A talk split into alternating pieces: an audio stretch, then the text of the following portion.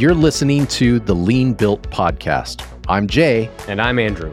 In this podcast, we discuss our manufacturing company's lean principles and the freedom that we're pursuing in life and business. So, Jay, we had a very exciting, busy Black Friday, Small Business Saturday, Cyber Monday. And we had come into that with our inventory levels actually being lower than average. We had a number of employees out sick in the two weeks before Thanksgiving. And that meant that not only did we not get to build any extra inventory to give us some buffer for the heavy sales weekend, we actually came in with several important SKUs below our recommended inventory level. So we were starting the race on an eighth of a tank on mm. that weekend. And I'm alive. I'm fine. The shop is fine. Nobody had a nervous breakdown in there. Nothing caught on fire. But certainly we shipped almost double the volume on that Monday that we've ever shipped in any single day before. Wow. And the, one of the major changes we made was in prep for that, we actually set up an entire second packaging line, packaging station, a complete duplicate of the first, but on a wheeled table mm-hmm. so that we could roll it in and set it up as an auxiliary line so that one person could pick orders and two people could be packing because picking is a lot faster than packaging. It always is. Mm-hmm. No, wait. Uh, to say packaging, is that packaging and labeling? That's taking finished retail product, printing a label, folding up a packing slip, adding swag stickers, putting it in a padded mailer or a box, and taping it up and getting it into the outbound bin. Okay, copy. So the person who's picking just scans a packing slip, scans items off the shelf into a pick bin, and then drops it on a roller conveyor. And that roller conveyor feeds it to the people who are packaging. And it seems like about a two to one ratio balances pretty well, where one person can pick enough orders to keep two packing stations continuously engaged. And so we ran our shipping cell with three employees instead of the usual two. And it worked well. It was humming the whole day, but we ended up running into a lot of back orders. And what's funny about that is, in principle, back orders are not good but they also allow you to operate with the total clarity of this is absolutely in demand. In no way is this excess inventory to stock on the shelf. This is not speculative. This is not a projection based on sales velocity. This is, I have 22 orders for this item on my desk and I have two units on the shelf. We need to make more of this right now. And what we ended up doing was a lot of physical visual management. The fastest way for me to keep track of what was actually most needed was by setting up an entire table and just sorting any packing slips that couldn't be filled. And my staff was really good at, as soon as they recognized an out of stock item, they would quickly, anytime it showed up on a packing slip, they wouldn't even start picking that order. They just set it aside. So I was dealing with a nice clean stack of paper of stuff that had an unpickable item in it. The, this Glock 19 holster was out of stock. And then they would hand me all the packing slips that included that SKU. Mm-hmm. And so I was putting them out on a table and prioritizing them based on how thick the stack is and using that to trigger jobs in production to build more units of that thing immediately and get them into stock in at least a quantity big enough to clear the back order. So if our normal production batch for a holster might be 40 units at a time, if we run out of stock and have nine back orders, and there are several other items that are also back ordered, I definitely do not want to waste the time today making 40. I want to make 12, 15. Mm-hmm. Just and then time. the rest of that order as a partial, rest of that production run as a partial, stall it on the shelf. We actually rolled out some extra wire racks so we had temporary work in process storage that we don't normally have in the production floor, just so that we could partialize a bin, split it, pull part of it forward all the way to completion, put it into inventory, ship those back orders, and have the rest of the job stay and queue right where it was ready to go into the next step rather than taking them all and sticking them somewhere else. We built temporary buffer a storage for WIP throughout the shop just to manage all those partial orders. And we don't normally do a lot of partial orders. That's typically partial orders are a result of some kind of inventory issue where you have to accelerate part of it. You have to expedite it. And ideally, that's not what we want to do. We want to have enough to never bottom out, but not so much that we run the risks that excess inventory brings risks of obsolescence, damage to inventory, product updates, all kinds of things can happen when you have excess inventory. Let me pause really quick and inject some like lean principles here. So, when I've either done a tour or, oh gosh, what would be? Oh, like a, a snarky YouTube comment, someone that is a casual observer but not participant in lean will say, Hey, looks like you got a lot of inventory. But lean never says that inventory is bad. It's excess inventory. So by you running out of stuff that may have been appropriate for your normal course of business, you dropped below a normal appropriate amount of inventory because of people were out due to illness prior to a big event. But what you don't want to do, you being a lean practitioner, would be to create excess inventory just because the machine set up. Well, we could got a great price on material. The guy's here, he's healthy let's just double the quantity. You don't want to do that. Right. It's not inventory, it's excess inventory. But continue. Yeah. And even the way we talk about the jobs when we run into back orders, as far as the customer is concerned, back orders don't exist. Unless the only kinds of things that we actually set inventory levels on the website, where the website will then show the product as out of stock, are things that we contain components we have to buy in. So there are some things that we sell in kits where we make a third of the stuff in the kit and the other components are all purchased components. If we run out of those, I want that to be sh- shown as out of stock on the website because we can't make that in house today and restock it. But a lot of our make items, as long as we have the raw materials in inventory, we can make the complete unit, retail packaged and everything on the spot today and put it back in stock. It's incredible. And so for those, we don't even set an inventory level. We simply mark them as in stock on the website and we allow them to sell and sell and sell and sell. And if we run out of units on the shelf, we allow them to continue to sell because we will have more units done and have that back order cleared, usually within 24 hours. And so the customer doesn't have to deal with the hassle of, oh, I want to order that and I want to order this, but that one thing is back ordered. They can just buy it, put it in the cart, order it, and a day later it ships. Mm-hmm. And they have no idea whether they got one that was already on the shelf or they got one that was made on demand as a result of their order. Yep. And that works right. that works really well, but it is very energy and attention intensive in the shop when you are trying to zig and zag that quickly from job to job to make sure that all the back orders clear and that the customers do not end up waiting. But you've built out a production system that really embraces the lean technical term we don't really use around the shop would be SMED, SMED, yep. single minute exchange of dies, developed by Toyota that says, hey, we got to switch over things. We don't want a three day setup. We want three minute setup, that type of yep. thing. And you've prioritized that. So you can switch Certainly, quickly. On the production side, we can change over jobs at our CNC very, very quickly. And almost all of our assembly stations are standardized so that they have all the components that all of our standard builds include. And then you just pull bins out and make them active. You, know, you take them off the rack at your station, put them on the table in front of you, use those parts and then put them back on the rack. So for a lot of our stations, there's literally no changeover. It's just mm-hmm. a workbench with a row of hardware and the parts come in, you slide out the appropriate bins, you build the component, you slide the bins back and you pass the parts along.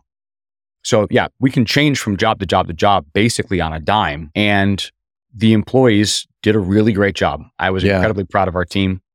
We made a lot of orders that were back ordered same day and still cleared the back orders by the end of the day that day. That's awesome. And we did that consistently every day that entire week because we did not have enough time to actually replenish our minimum inventory levels.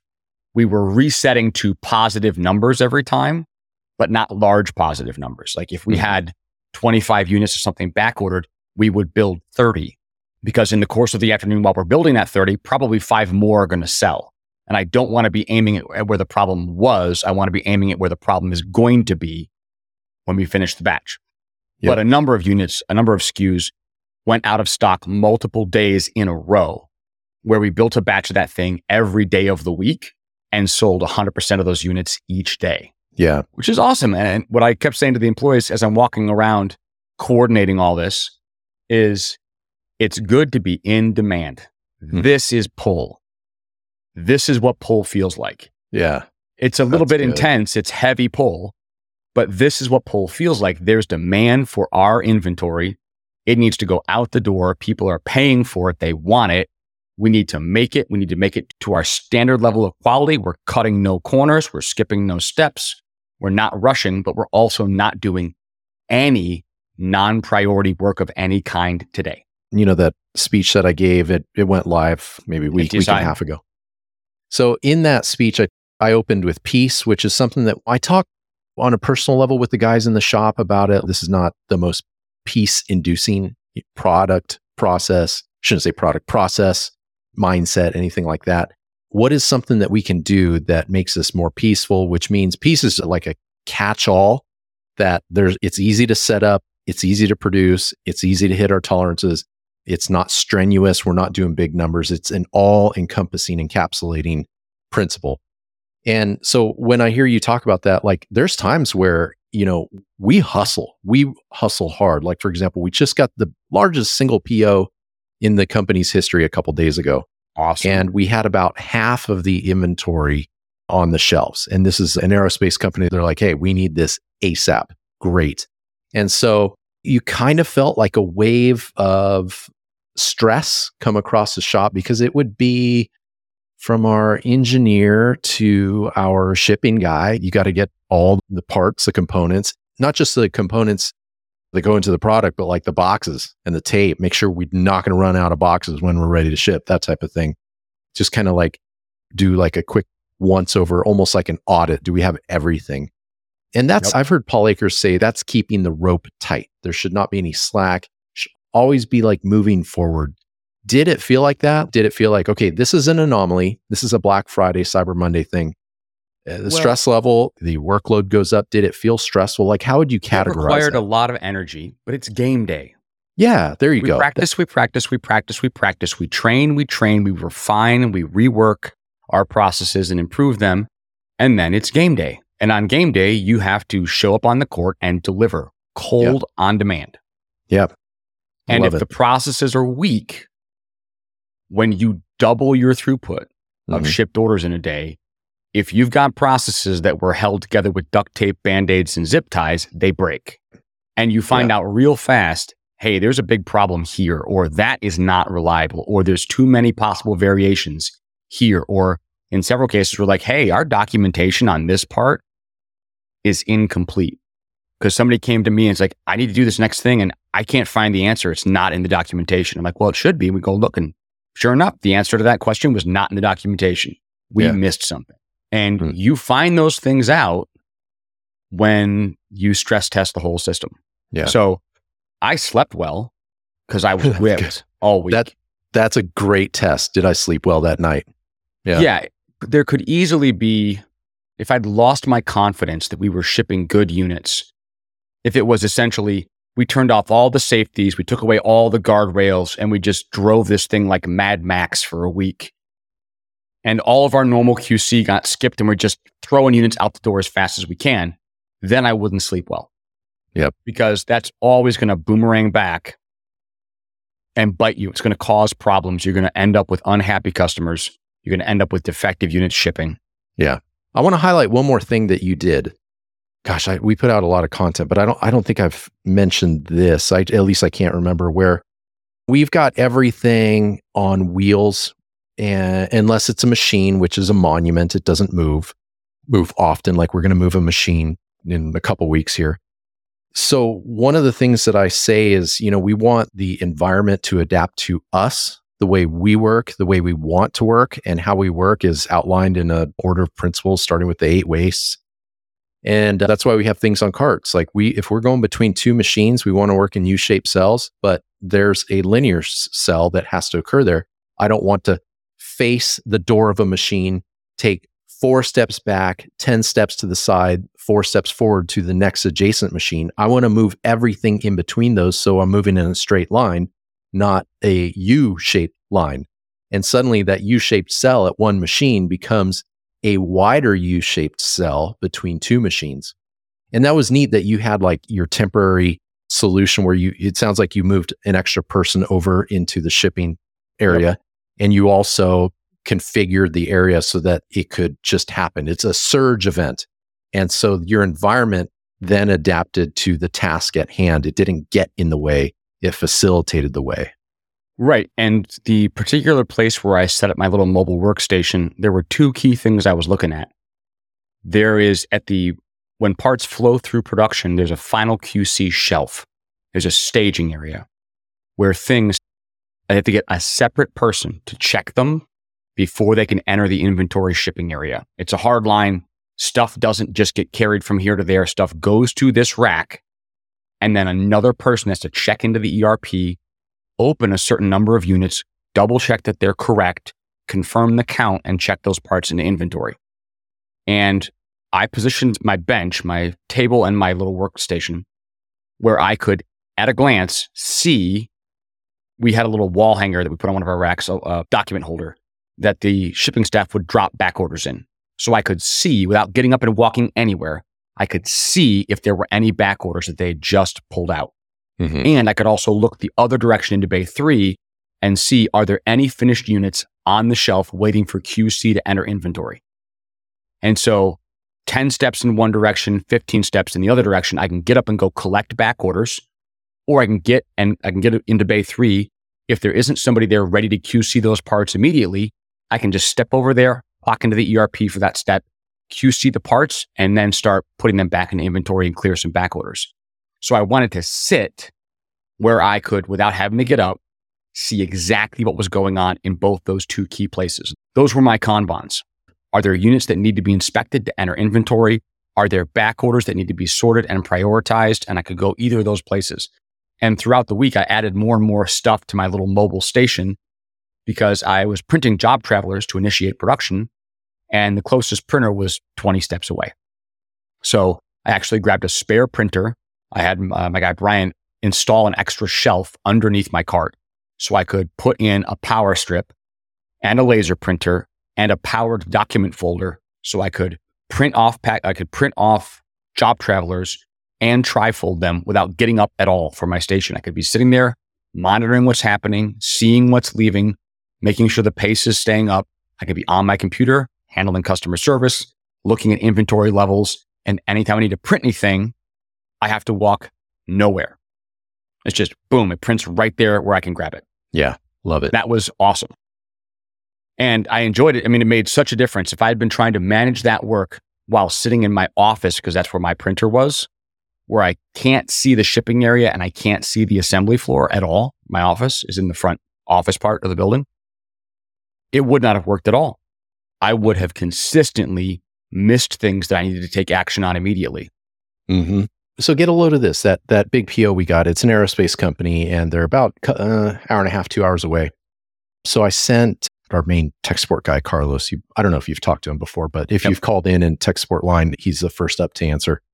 So Carlos went down this facility because we wanted to make sure that they were set up right.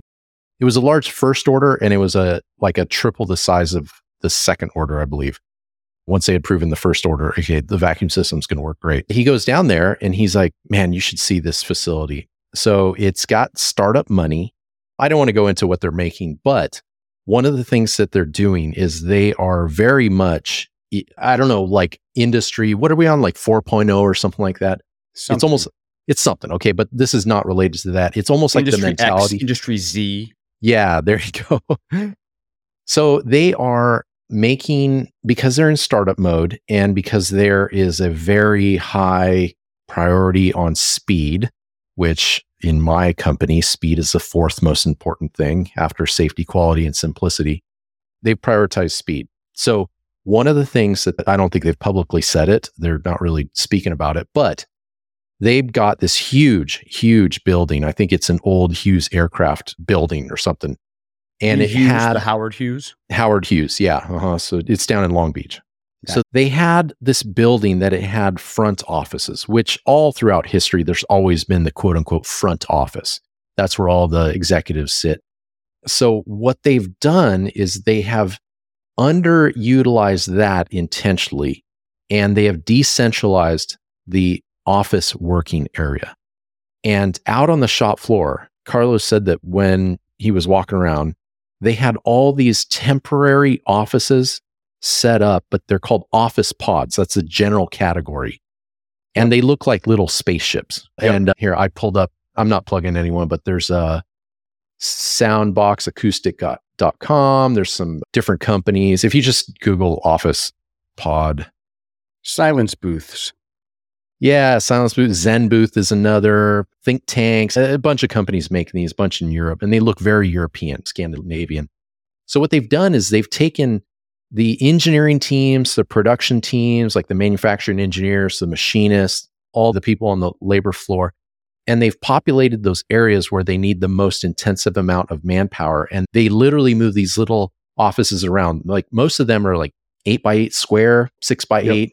They even have ones that are phone booth side size.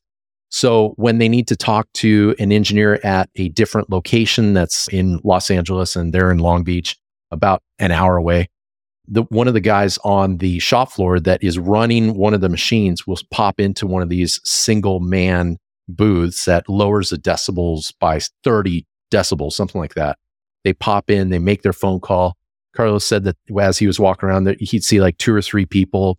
They're looking at a screen. They're on a Zoom call with three other people. And I thought, man, first of all, the kid in me is like, that looks cool. I just want it. JWI, Jay wants it. But the other thing is, we have this new assembly room that has, it's almost, it'll be, next time we podcast, it'll be complete. And it's really a culmination of like, how can we most efficiently assemble things to get higher quality, more simplicity, and certainly speed is a factor. Like, why not go for speed? But it can't, the safety is not really an issue when you're doing assembly, is inherently not unsafe, quality and simplicity.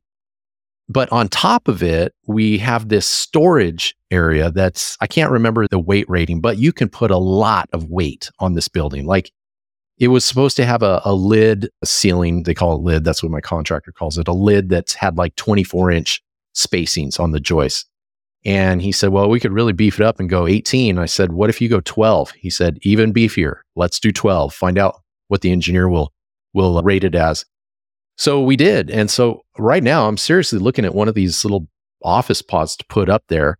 And this one company I was looking at, it's forklift movable. It has forklift spots where you just drive the forklift in, lift it up. And Carlos said at one point they were moving a pod over to a different area because they're on to the next large component in this company.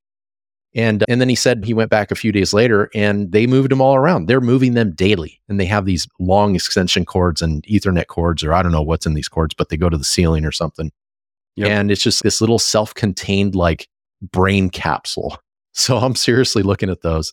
I'd like to have one by the natural light side of our building, which has windows and it's south facing. So you get lots of natural sun, sunlight.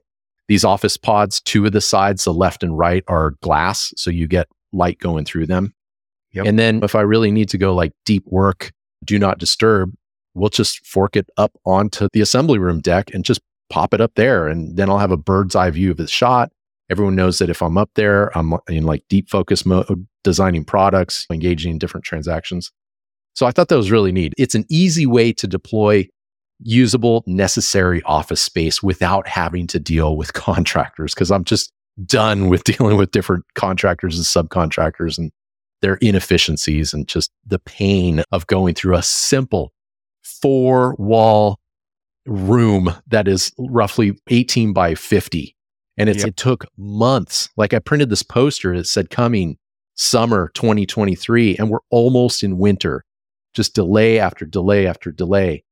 And it's just, yeah, I'm over it. And so when I look at one of these little pods, I can order it within two to three weeks. It shows up. They're maybe in the low to mid teens as far as cost, but they're Mhm. beautiful. They're done and they are mobile. I think And I'm definitely going to pull the trigger on one of these.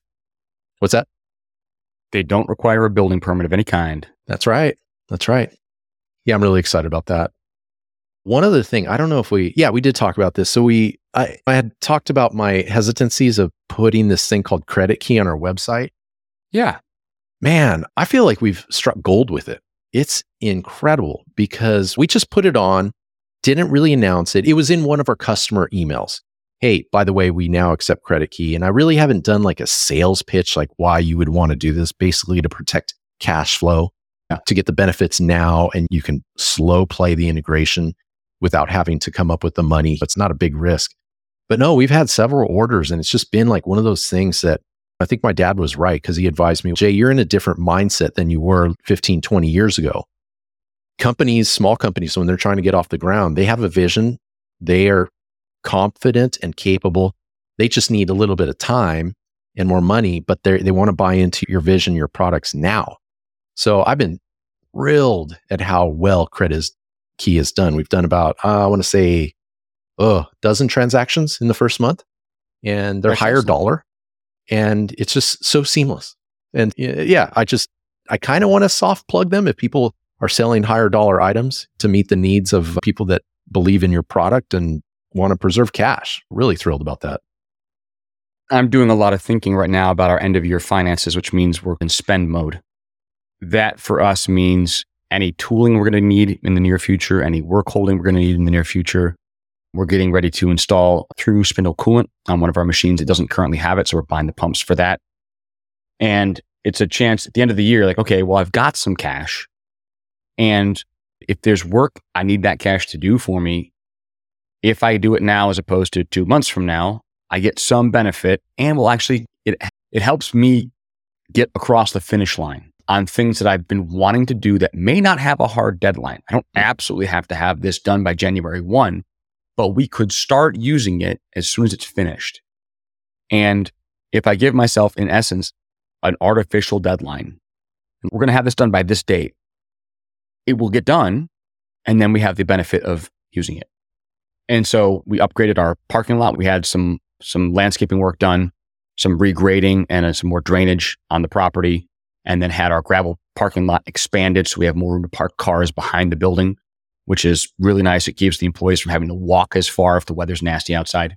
And there's just a bunch of things we're upgrading around the shop because I understand the desire to preserve cash, but also when it just sits, it's not doing any work for me. That's right. That's so true. Yep. Even if you're like I park, oh, it's a accounting term, retained earnings in like a high yield savings. And I think the highest one that I have is like just over 5%. But really, that 5%, that's taxable right there. In reality, it's I'm only keeping, I'm only making 3%, but it's not producing. You could produce something that would kick out 30% returns if it gets injected into the company. Yeah. And it's just, we're having some upgrades done to our HVAC system. We are adding a little shed behind the building to be able to do some outside storage of some other stuff that we use just for maintenance of our the exterior of our building, lawnmowers and things. Just have a locking metal shed outside. We can store those in because currently they're all parked inside the building. And that just means that that's production space. That's yeah. heated and AC space that we could be using. And right now we're just storing things in it that don't need to be stored in it. Yeah, that's revenue potential. Yeah. And the, all those little changes right now our front office always gets really cold. It's just the way that the HVA system was gradually built into the office was added on after the main building was built. And they just scabbed it into the existing HVAC system, not optimally laid out, not properly sized lines for airflow, and just the front end of the office just never warms up all the way. The shop, mm. toasty. You go to the other end of the office and it's just always cold. Interesting. And that's where our lunchroom is. So we have to run a space heater in the lunchroom. Oh, geez. it's really cold. And I'm like, you know what? Let's just fix this. Let's have the HVAC guys come in, the service company we use, and have them evaluate the entire duct system that's up in the sort of crawl space, the little attic space above the office. And let's fix it. Let's just fix it. Mm-hmm. Let's find out what it's going to take to reroute it and change where the ductwork connects and change out the system so we can differentially force more of the heated air into that front space. Because the shop floor, with all the lights and the machinery and everything, it gets warm and it stays warm. It doesn't have a problem. The office has basically no heat producing anything in it.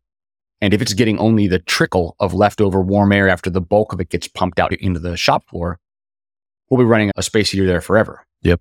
So those kinds of immediate quality of life improvements that are also an investment in the overall building and increase its value and utility. I'm totally into spending cash on those rather than just parking that cash and sitting on it. Yeah. Yeah. I love the end of year approaches to normal outside of your regular cash flow Like some, we used to see like spikes in December, and it's a fickle month, I guess you could say. But at the end of the year, quality of life improvements are fantastic because it sets the tone for the next year. If you plan it in December, buy it in December, it may show up in December, or you at least are using it in January or February. It sets a nice growth tone for the next year. I, I like that approach. Yeah, come into January with a bunch of new stuff and new improvements and upgrades that you've made and say, okay, now we're going to take this out on the road and drive it. Yeah. That's really gratifying. Yeah. So love it. I'm looking forward to Christmas break. That's a few weeks away still, obviously. And how do you guys think about your shipping deadlines leading up to Christmas? Obviously, you know, it's the worst time of year for reliability of shipping carriers because the package volume is so high that just like any other process, you stress test it and the wheels can come off. Sure. And it seems like this time of year, the wheels start coming off UPS and FedEx and US Postal. We've had more emails in the past two weeks about customers not receiving orders on time, things getting lost or misdirected. And it's just that time of year. Yeah. But mm-hmm. we normally tell customers that if you want something by Christmas, we recommend ordering it 10 days before you need it. Yeah. We don't really have people necessarily purchasing for Christmas. company Christmas gifts. You know, it's What's not, in your not... stocking? A mod vice? A roto vice? Yeah. A Jergens. What is this? Like all the various things. Yeah. What do you have in there? Yeah. For Christmas, I gave every all, every one of my kids their own set of Mitutoyo zero to one inch micrometers. Quantum mics. Quantum mics. yeah. So we don't necessarily have that problem. So the thing that gets us, which is like reduced, I dare I say mitigated over the years, again, with pursuing lean principles that lead to freedom, is using local vendors. So one of them would be transportation. So transportation, we used to buy all of our fasteners from a great company always had everything in stock, same day shipping, but they were out of Chicago. Chicago's three or four days via UPS ground. What we were finding out is like, what the heck? We're, we're in shorts and there's an inclement weather delay. what is that? So it got stuck somewhere in the Midwest, Nebraska ish. And we started shifting our purchasing to local suppliers. And it's really changed. We, we don't have that many shipping issues. UPS in our area, because we're an industrial area, we have the largest UPS truck. And then if that gets filled up, they'll throw a trailer onto it, high volume. For us, many, let's see, one, two, three shops ago, my stop was at the end of the driver's commercial route. He'd show up to a cart of parts and he'd be like, Jay, I don't know if I could take this. I literally have no room. And he's like cramming boxes into nooks and crannies. Now we just by chance, the last two places that we've been, we're literally the first company on his route. So it's an nice. em- it's a light truck, it's an empty truck. We've never had issues. So there's a lot of blessings right there that we've experienced that are not common to most people. Yeah, so we I, it's not something that I put a lot of thought or work into. It's just streamlined. Yeah, just we publish on our website. We're going to be putting it up this coming week our last day of shipping for the year is going to be this day. And if you're trying to get something in hand by Christmas, we recommend ordering no later than this earlier previous date. But we close the shop for the week between Christmas and New Year's. Everybody okay. in the shop has uh, a week off. And that's really nice. Everybody takes a break, spends time with their families, gets a, a little bit of a refresh and a reset. And then we come into January, hopefully all geared up to rock and roll. Now, wait, I'm curious about that because I know a lot of companies do that. So this year it'll be a Tuesday through a Friday. Come back on Monday, that'll be January 1st. So you'll go in on Tuesday. So essentially five days off, five non working days. How do you do that? Do people take PTO? Do you not pay that's it? A, that's a company holiday. It's paid. What about the week though? No, the week, the whole week is paid oh, for everybody. Oh, you paid. Yeah, okay. Yep. All right. So you have five yep. business pays that you days that you just pay out. Yep. Okay. And that doesn't impact anybody's PTO time. It's yeah. that's company holiday time. And and do orders trickle in? Do you go yes, in and or- do some shipping? So it depends. Sometimes I'm traveling that week. It varies year by year. If I can sneak into the shop and ship some orders here and there, I do. We just don't want to make any promises to the customer that things will move that week if the shop is officially closed and the staff's not coming in. Because yeah. as the owner, of all the things I could be doing, running into ship onesie twosie things here and there, while it's gratifying and it might make that customer's day, is not ultimately the best use of my available energy during that week of rest. hmm Right. There you go. It depends. It depends on the need. If there certainly could be circumstances. If we had an order come in from a police department and it was time sensitive and they needed stuff right away, yeah, we would find a way to get somebody in on a closed day, pull that inventory, package it up and ship it. We're willing to work with our customers. Yeah. It's not a shut the doors, chain the gates, nobody gets in here kind Right. of thing. But That's interesting. I've played with the idea over the years of closing for that last week, but every year it's just it's business as usual. It's we don't really see a dip in sales. Call volumes about the same. We have some packages that don't get delivered because our customers are not there. It's a little bit lighter. I would say we're you know operating at probably 75% capacity. Yeah. But it's still significant. We would it would hurt coming back January 2nd to a week of zero productivity. Yeah. So for us, we are going to come back to a pretty stacked first week of January because we will definitely have had, even if orders just proceed as usual, normal volume for that week, we're going to come back to a very busy January. That is from now till the end of December, we're going to be getting all of our inventory levels built back up. So that when we come back in January, we're not under the gun on production. We just have to catch up on shipping. Yeah. And then it'll just be ship, ship, ship, ship. Yeah. Till the shipping is done. Good stuff. It's great.